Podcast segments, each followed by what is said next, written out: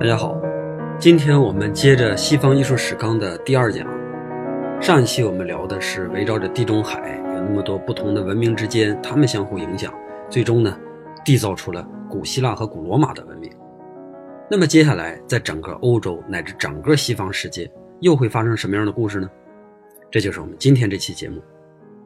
新千年没多久，罗马帝国就开始衰败了，这个情况一直持续到了478年，西罗马帝国彻底亡掉。然后就是漫长的500年的黑暗时代。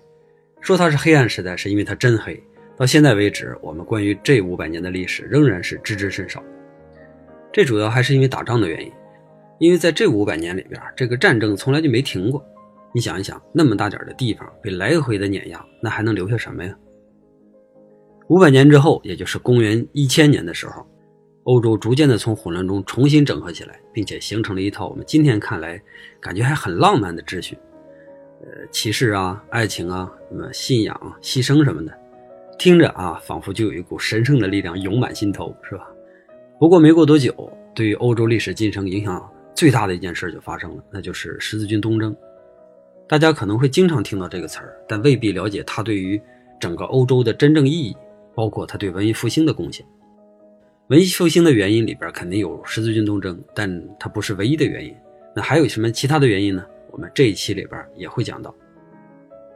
关于文艺复兴本身，这是一个超大的话题，把它拿出来，你真要讲几天也讲不完。我呢，偷个懒儿，给大伙推荐一档节目，也是在咱们喜马拉雅上，有一位清华大学的张敢老师，敢是勇敢的敢，他有一档77集的节目，就叫做《文艺复兴美术史》。想全面了解文艺复兴的话，那你可以去听听他的。我来做这一系列史纲，主要还是为了让大伙对整个历史的脉络有一个更加清晰的了解。真要是讲艺术史的话，我仍然是希望能从单个的艺术家着手。好了，这就是我们这一期的几个大内容。罗马帝国是怎么死的？基督教是怎么火的？中世纪又是怎么美好的？文艺复兴又是怎么来的？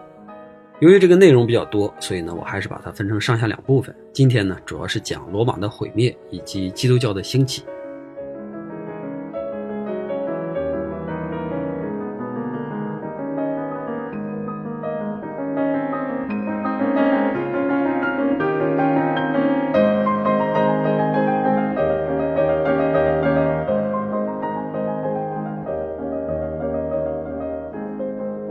一般的美术史啊，讲完古罗马之后就会直接跳到10世纪，中间的500年它是不讲的。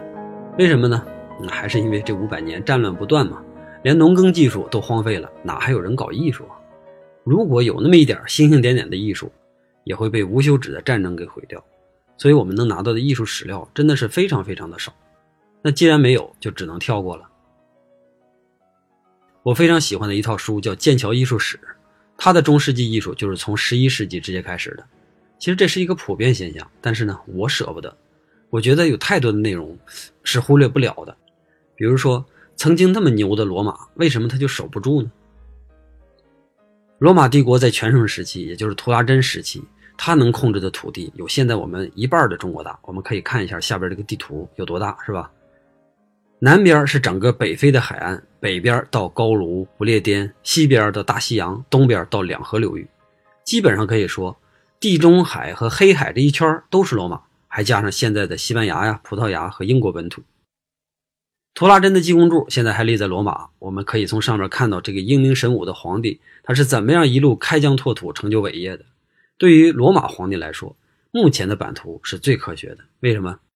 因为它的边界都是由一些地理条件保护的，比如说西边它是大海，北边呢是欧洲的两条大河，莱茵河和多瑙河，南边是沙漠，没得说，东边呢也是两条河，幼发拉底河和底格里斯河。有了这些天险保护，罗马帝国这个家业就算是稳住了。但是啊，图拉真的这个想法真是太天真。一个是这些天险并不能真正的防御敌人，尤其是这四条河，后来看简直就是摆设。另一个呢，就是他控制的范围内部啊也不消停，靠武力征服的那些土地既没有统一的文化根基，也没有统一的有效管理。当图拉真在位的时候，那些人还畏惧三分，一旦他死了，人家马上就会反扑。最终没办法，图拉真之后的那个继任者叫哈德良，只能是放弃了很多照顾不过来的土地，转而呢去专心的经营帝国内部。如果说图拉真是武帝，那么哈德良就是文帝。在哈德良在任期间，罗马获得了空前的一片好景象，但是好景不长。哈德良死后呢，日耳曼人就跨过莱茵河向罗马发起了进攻。新任皇帝打不过人家，只能被迫允许这些人在罗马境内居住，这可是一个相当愚蠢的决定，因为在300年之后，罗马就是被这些人给玩死的。有一套书叫《罗马帝国衰亡史》，是英国史学家吉本的著作，建议有那些大书架的同志们啊，买一套，摆着好看，读着好玩。罗马帝国的兴衰，从文化上，从军事上，宗教上，这套书叙述的是再完整不过了。我在这个节目里面呢，就挑着那些有意思关键的说。我刚才讲到这两位皇帝图拉真和哈德良，这都属于有为的。那么接下来在罗马帝国里边又经历了好多位皇帝，其中大多数的是碌碌无为，甚至还出现了很多荒淫无道的蠢货。任何一个帝国其实都不可能一直保持君主的质量，所以靠领袖一个人的智慧去统治，那结果就是死路一条。我们中国古代的时候也是这个情况，也一样出现皇帝的良莠不齐。不过呢，我们和西方还不大一样。从隋唐统一以来，虽然我们也是在不停的更换朝代，中间呢也偶尔有被少数民族撕碎的局面，但是这个大一统始终还能维持。这主要是因为我们有两个王牌，一个呢是我们有统一的文化，我们有一套混合的非常智慧的儒释道文化，我们还有统一的文字，还有基本一致的三观，而这些古罗马一个都没有。另一张王牌呢，就是比较有效的机制，说白了啊，就是财富的平衡机制。咱们大伙儿不要小看了我们的科举制度，它实际上给了古代阶级矛盾一个释放压力的出口。即使是穷人，你也可以靠考学来改变阶层，改变一族人的命运。在古罗马呢，奴隶就是奴隶，只有罗马公民才享有分配财富的权利，而且还不是所有的公民。而那些被征服来的外邦人呢，只能是拼命干活，给罗马交税。咱们大伙儿想一想，本来你就把人家的家给抢了，你还继续压榨人家，那人家凭什么一定要顺从你啊？所以罗马帝国的实际情况就是内忧从来就没断过，再加上他北边的日耳曼人，东边的匈奴人，这个外忧也没断过。内忧外忧，那他的衰亡就是必然的。现在就到了我们重点讲的艺术了。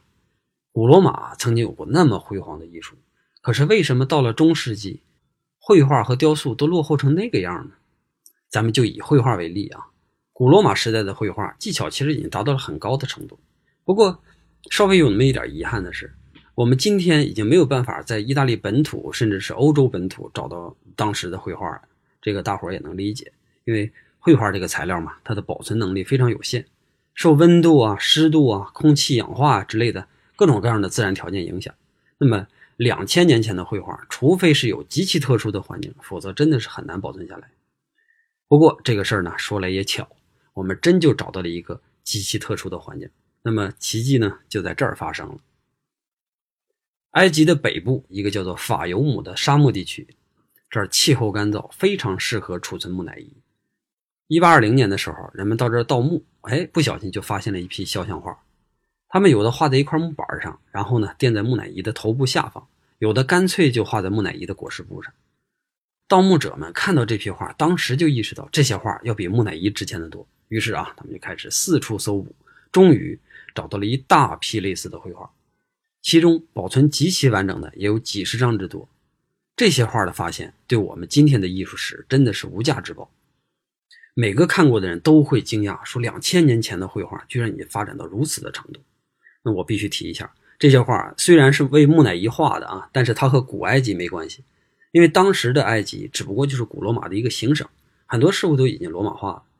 木乃伊呢是当地人保留下来的一个民族习惯，但是画这些画的人可都是罗马和希腊画家。那行了，咱们接下来看这些画。先说光影，这些肖像画上都有非常准确的光影理解，黑白灰关系能够很紧的随着这个体积的转折。看来呢，在那个时候，明暗法这个东西当时就已经不是什么神秘的技术了，而是一个通用的知识。然后我们再看看这些人物的面貌，这些人每个人都是特点鲜明，胖的、瘦的、精干的、腼腆的，形象神态各异，能够感觉到当时画家们非常的注重自然写实，同时呢还会格外的美化一些形象，比如说这里边的人物都是清一色的水汪汪的大眼睛。那么除了这两点大家都可以直观的看到以外，我还有另外两个发现，一个是当时画家们对于结构的理解。我看到有很多画里边对于头部骨骼的这个表现很精确，我敢肯定那些画家们在细致的观察之外一定会做一些类似于解剖的练习，要不然很少有人有自信敢于这么去表现。另外一个呢，就是这里边越是出色的作品它的绘画感就会越强，那些一般的作品的特别明显啊，就是出自于普通的匠人之手，他们只不过就是尽可能的画到面面俱到而已。而这些好的作品在各方面都优于那些，我在图文里边放着一大堆啊，大家可以比较一下看。那些更优秀的画，那画家在画的时候感觉非常的自信，笔触的韵律到现在我们还可以直观的在画面里边看到，一笔下去到底要形成什么样的效果，画家心里是特别有数的，甚至还有的画家会特意的炫耀一下他的技巧。这些就是法尤姆的绘画。有句话说得好，没有比较就没有伤害。接下来呢，我们就要看一张文艺复兴早期希耶纳画派的领军人物叫伯纳塞宁的作品《圣母子》。这张画是典型的拜占庭风格，拜占庭风格是什么咱们一会儿再讲啊，先看画。就看这张画，它在生动性和真实性上和法尤姆的那些作品差距有多么的悬殊。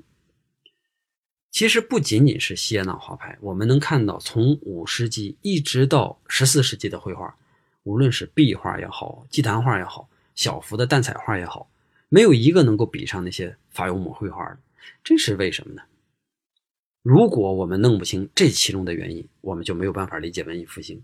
因为我们必须得知道艺术在这个低谷的时间里边，欧洲人到底丢了什么东西。简单来说，他们丢了两点。第一个是技巧。你看曾经广为人知的明暗法、解剖知识，几百年之后全不见了。没了这些技巧，艺术就变得丑陋不堪。那这些丑陋呢，在我们今天看来也不是一无是处，毕竟今天比这个还丑的艺术有的是，对吧？但是这种丑陋在古代，尤其是在文艺复兴之后，那时候的人们是绝对接受不了的。当我们见识到了美之后，对丑的容忍能力就会大大的降低。那么技巧丢失的原因是什么呢？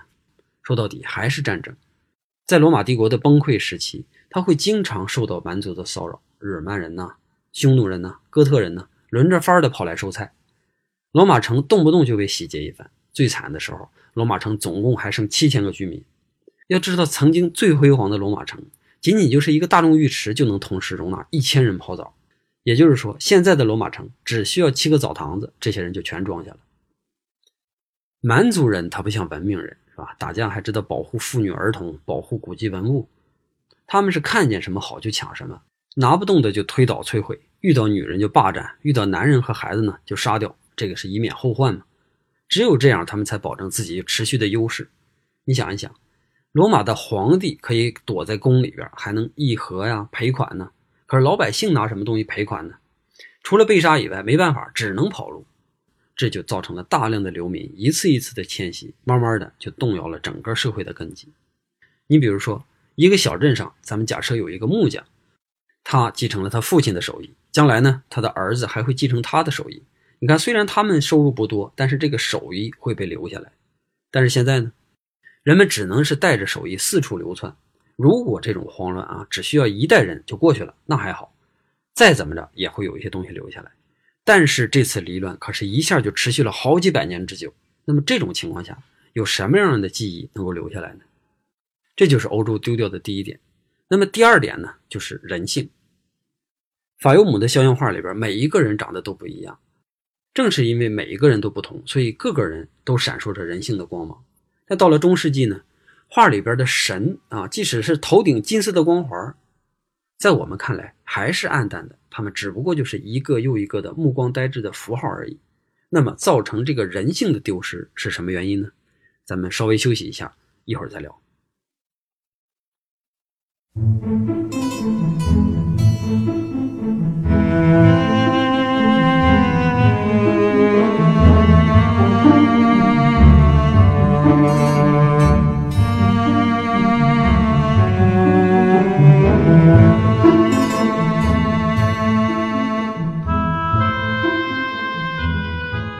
上一节我们说到了1000年之间，欧洲的艺术丢掉了技巧和人性，技巧聊完了，那是无休止的战乱来背锅。那么人性是怎么丢的呢？这就得谈到基督教，谈到基督教这1500年的发展史。公元前1世纪，罗马人攻占了迦南，也就是现在的巴勒斯坦和以色列地区。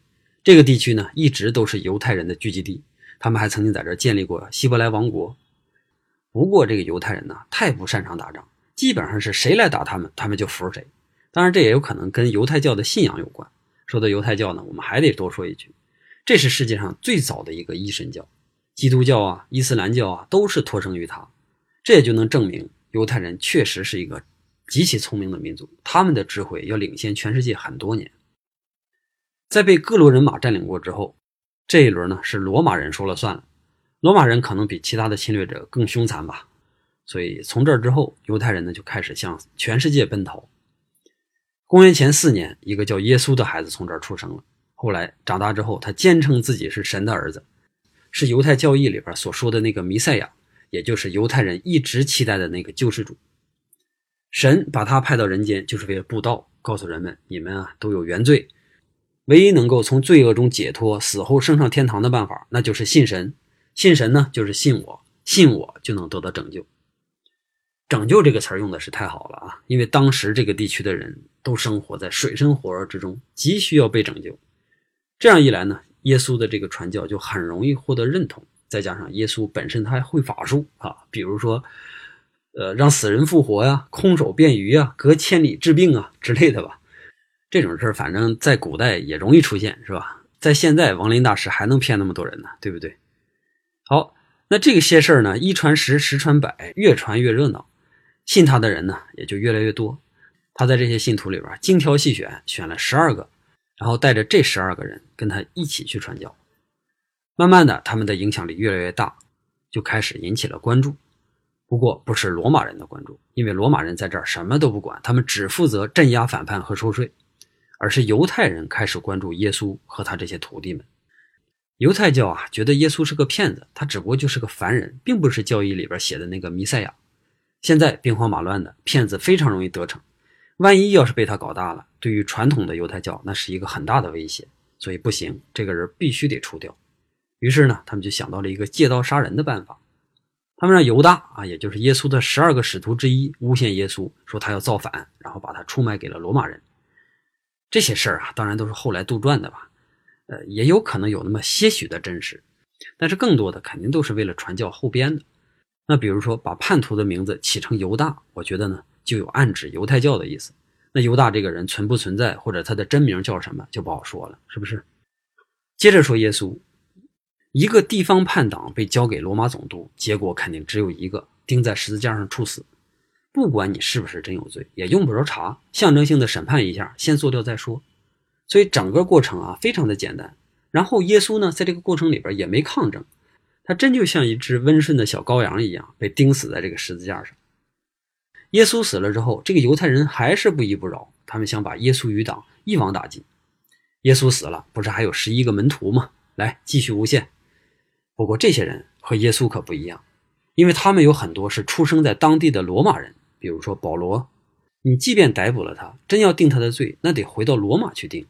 所以这些门徒最终还是能够逃过一劫。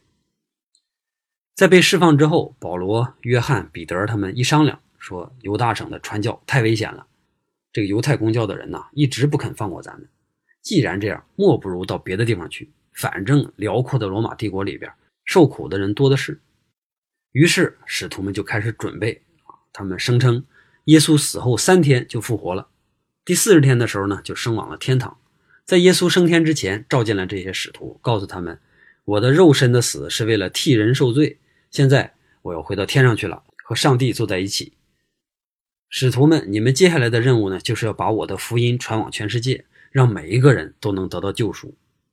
但现在你们还要耐心等待，因为你们现在都是肉胎凡身，等到5旬节的时候，圣灵会从天而降，注入你们的心中，让你们同样有了神力，就可以像我一样口吐莲花了。那么得了神力之后，你们可要尽心布道，让苦难的人得福。这就是基督教的开始。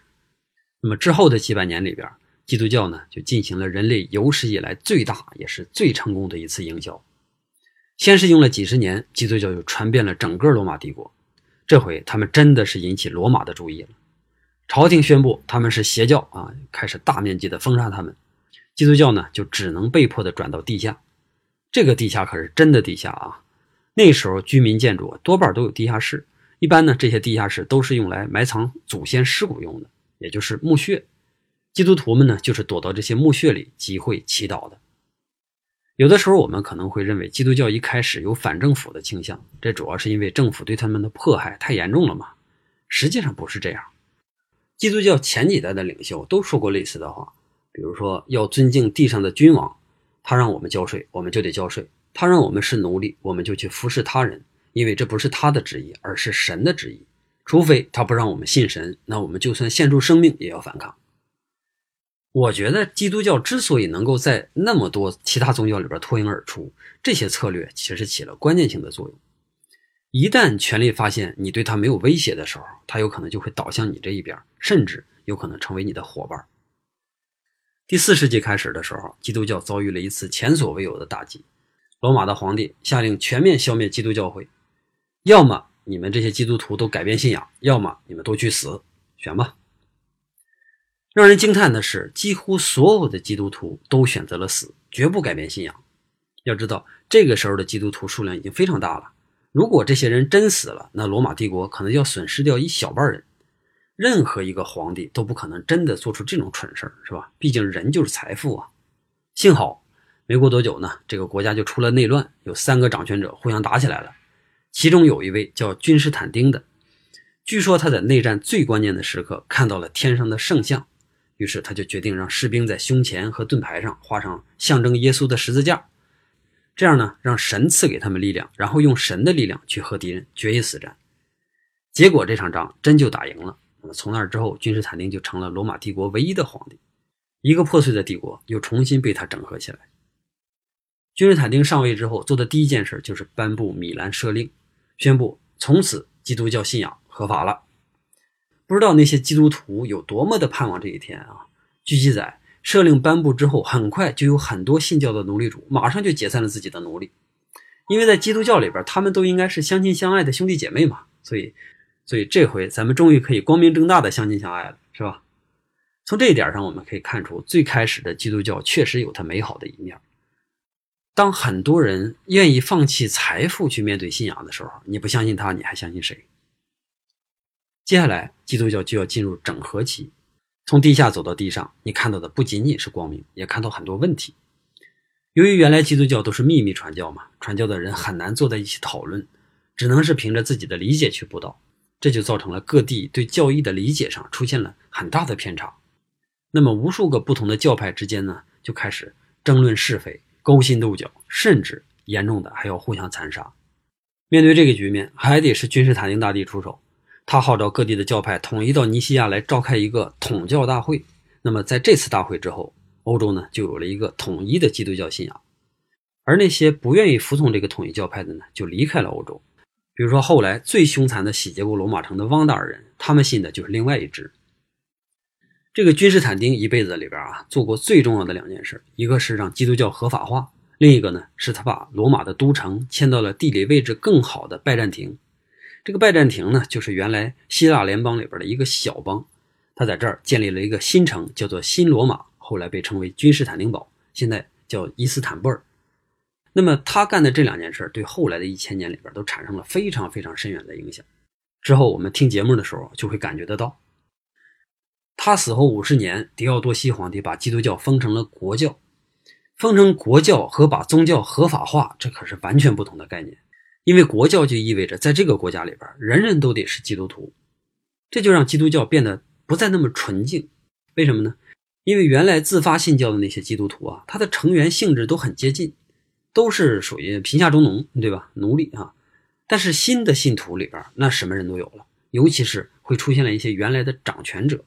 这些人到了教会里边，他们仍然会要求掌握权力。没办法，教廷呢就仿照罗马的权力结构，也制造了一套体系，有教皇啊，当时还不叫教皇，而叫最高大祭司。一般的这个角色都是由皇帝本人担任的。他下边呢有一个实际掌管宗教的角色，叫主教长。那么在他下边就有各个大区的主教，在下边就是各种各样的神职人员。教会一旦有了权力，就会产生权力斗争。有了权力斗争，原来相对纯净的那个信仰就会被慢慢的腐蚀掉了。但这还仅仅是个开始，远远没有到真正败坏的时候。和基督教兴盛的同时，就是帝国的衰败。先是又一次被分成东西两大部分，东罗马呢受着新波斯的萨珊王朝威胁，后来呢又被新崛起的阿拉伯人吃掉了很大一面积的土地，最终这个东罗马就变成了一片非常非常小的地区，勉强算是支撑着罗马帝国的名号。西罗马呢则是一次一次的被蛮族洗劫，后来这些蛮族都跑到罗马境内了，西哥特人占据了伊比利亚半岛，就是现在的西班牙、葡萄牙。法兰克人呢占领了阿尔卑斯山以北的大部分土地啊，就是现在什么法国呀，反正这一片。甚至连意大利本土都成了东哥特人的地盘。当蛮族一次一次的冲到罗马城下的时候，皇帝早就跑得无影无踪了。这个时候是谁来主持的局面呢？是罗马的主教，是他出面和野蛮人一拍一拍的谈判，最终才保住了罗马城没有被完全夷平。这些蛮夷散去，罗马城里边也早就没有了能够收拾残局的政府，又一次是教会站出来，带领着教徒们重整这个城市。这个过程中啊，有一个微妙的变化就开始发生了。在西罗马原来这个版图内，主教这个位置呢，逐渐从一个精神领袖慢慢的变成一个实际权力的持有者，教会呢也越来越强大。因为这个教会强大起来，所以越来越多的原来那些因为战乱四散奔逃的老罗马公民又重新回到罗马城，聚集在这个教会的周围，这样一个新的以教会为核心的新罗马就出现了。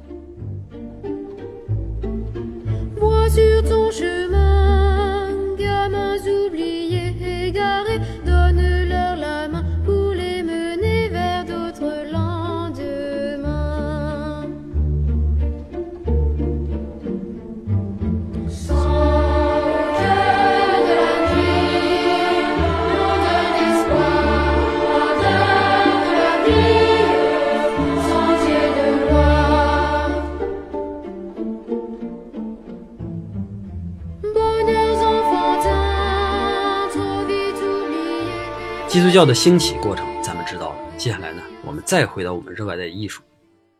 在这个兵荒马乱的年代，是谁还能稍微保留一点艺术的火种呢？答案两个，在东方是君士坦丁堡的拜占庭人，在西方呢就是教会。我这儿说的这个教会可不是正统的罗马教会，罗马教会不但没有为什么保留文化做什么贡献，甚至他们还焚烧图书馆、关闭学校啊，捣毁古代文物等等吧。反正是为了维护宗教权威，他们是无恶不作，我批判他们还来不及呢，不可能在这儿褒奖他们。我说的是教会里边的那些有识之士，他们没在教会的权力体系里边，而是聚集在各个自发性的修道院里边。咱们先说一下文化在东方。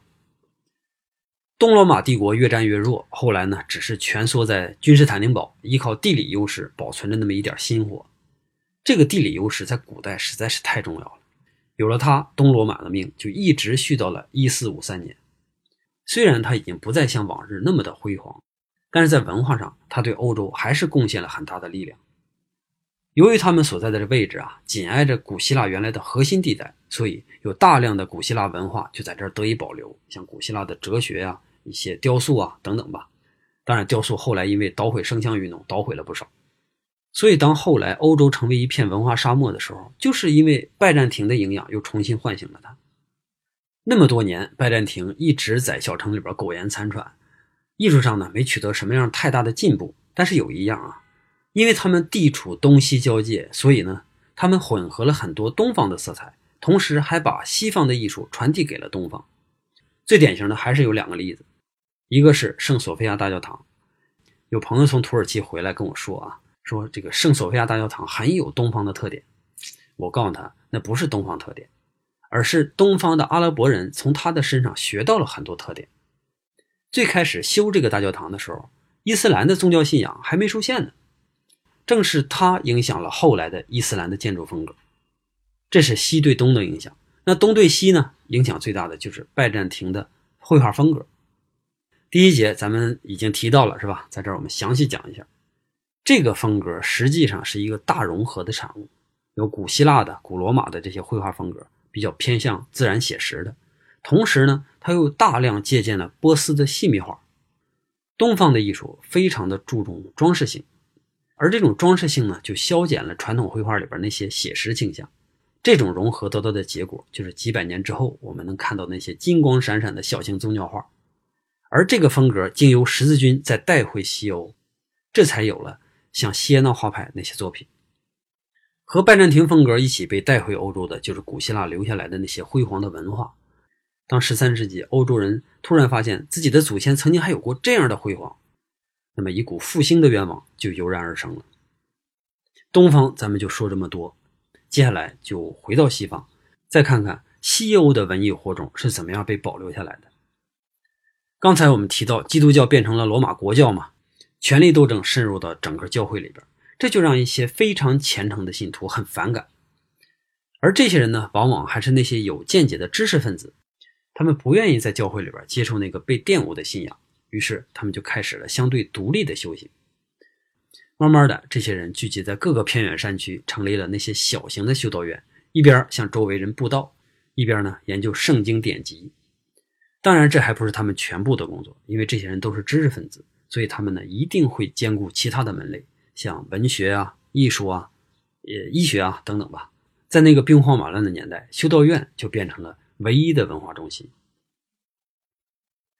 基督教的一个成功之处就在于他对野蛮民族的布道，几乎在这些野人们占领欧洲的同时，就变成了新的基督徒。他们之间发生的各种战争都不会波及到教会，也不会波及到修道院，所以这些修道院才能够从那个时代延续下来，肩负起传递知识的使命。到了公元8世纪的时候，法兰克人查理曼，也就是我们扑克牌里边那个红桃 K，他和罗马教皇结盟，东征西讨，统一了大部分的欧洲，成了几百年以来最成功的一个国王。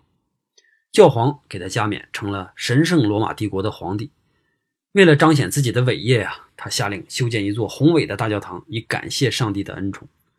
这座教堂呢，就是现在位于德国的亚琛大教堂，这也是为数不多的黑暗时代的艺术成就之一。而负责这座教堂的主建筑师奥多，他就曾经是一名修士。现在的亚琛大教堂经过好多次的重修嘛，外边又加了很多哥特式的礼拜堂，但是它的内核啊，还是当时修的那个罗马式的风格。我们现在看到它，也能够想象出曾经它有多么的宏伟，是吧？从它建成之后，亚琛就变成了一个非常著名的朝圣地。除了亚琛大教堂，我们能够找到的跟艺术相关的，基本上就是当时的圣经了。首先，当时的圣经都是手抄本，在厚厚的羊皮纸上，一个修士很虔诚地抄下每一段他理解的或者是他不理解的话，然后在一些章节的扉页上，修士有可能会画一张和这章内容贴近的画。比如说在马太福音前边，他就会画下马太当初获得神谕写出福音的那个场面，大家看一下下边的图也有。在全书摘抄完毕，修士会非常兴奋地为这本圣经加一个封面，但这个封面呢，一般都不能出现人物的，因为出现人物会破坏这个书籍的神圣感，所以他们会精心的设计出一个很富有装饰性的图案。而这个图案它不是来自于罗马，而是来自于北方曾经的蛮族。当然这些蛮族现在都是神圣罗马帝国的公民了啊。关于圣经的这两张图我也放在下边了，大家可以看一看。在这500年里边，人们在书籍装帧上，在绘画上有一个什么样的，是一个什么样的状态。这就是我们能够看到的几乎全部的黑暗时代艺术。你可能会有点失望，是吧？但是如果我们知道前提之后，你就会释然，甚至我们还会崇拜这些一直在坚守的修士们。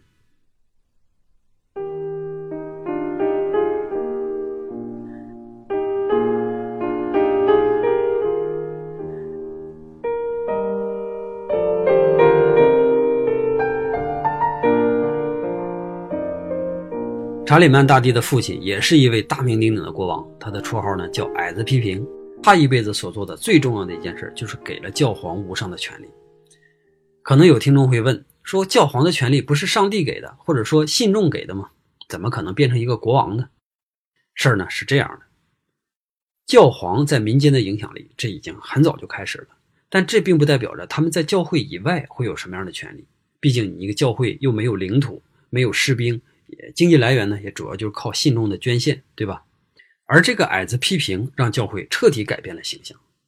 他先是把自己的一部分土地献给了教廷，成立了教皇国，然后呢又宣誓对教皇效忠，自己的军队也就成了教皇的军队。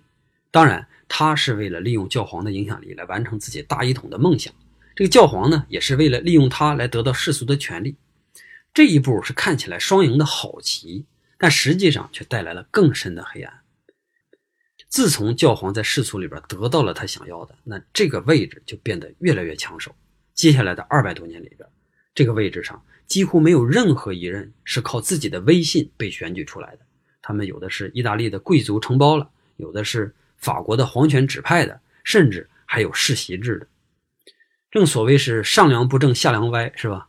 教皇都这样了，可想而知下面的教职人员会是一种什么样的状态。教会这个本该最圣洁的地方，现在反而变得最堕落。为了维护这种堕落，当然要维护啊，因为这对他们有利嘛。这个教会呢，就会想尽各种办法继续获取权力，这些办法里边包括和世俗权力的争斗。当然最后这个争斗神权还是赢了，后来的皇帝啊、国王啊已经没有办法和教皇去抗争了，只能也是任由教会宰割。当一个人用刀剑威胁你的时候，你可能会威武不屈，但当一个信徒被信仰要挟的时候，你能依靠的还有什么呢？10世纪的时候是欧洲最后一次大范围的被少数民族入侵，这是更北的少数民族，原来那些少数民族已经变成正统的罗马帝国公民了，是吧？在他们以北的更北的地区，那些少数民族又跑来了，好像北边的都更厉害一点，是吧？在这次战争里边呢，教会就成了最大的受益者，因为当时查理曼建立的那个神圣罗马帝国早就已经被那个各自为战的一些小城邦所取代，只有教会有这个能力把他们联合起来来对抗外敌。在平定了局面之后，教会更是变成了一个绝对的权威，再也没有谁能够和他们去抗衡了。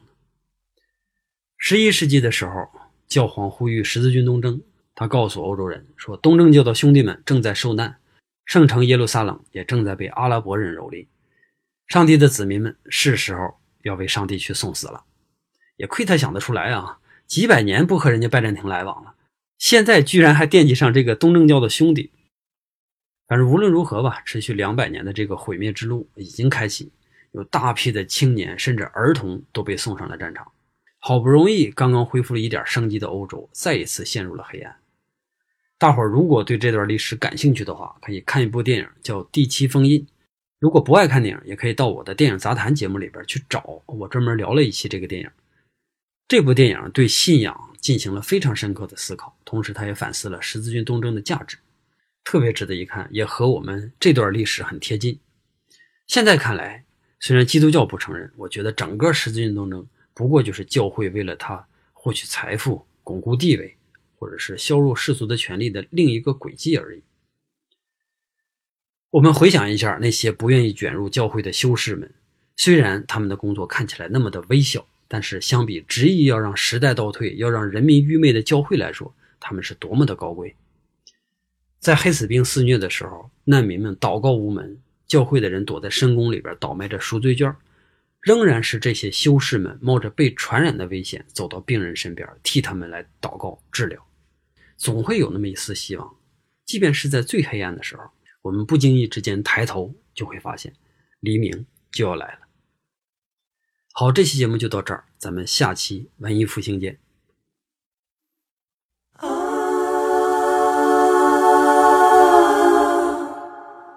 Because the world is round, it turns me on. Because the world is round,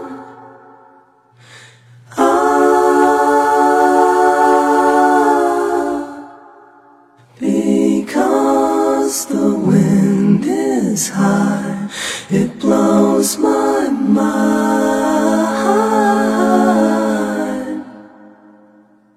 Because the wind is high.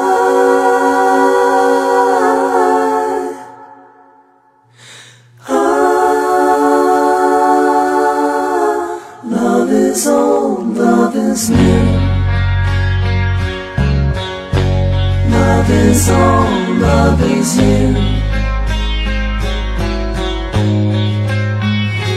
，Because the sky is blue, it makes me cry.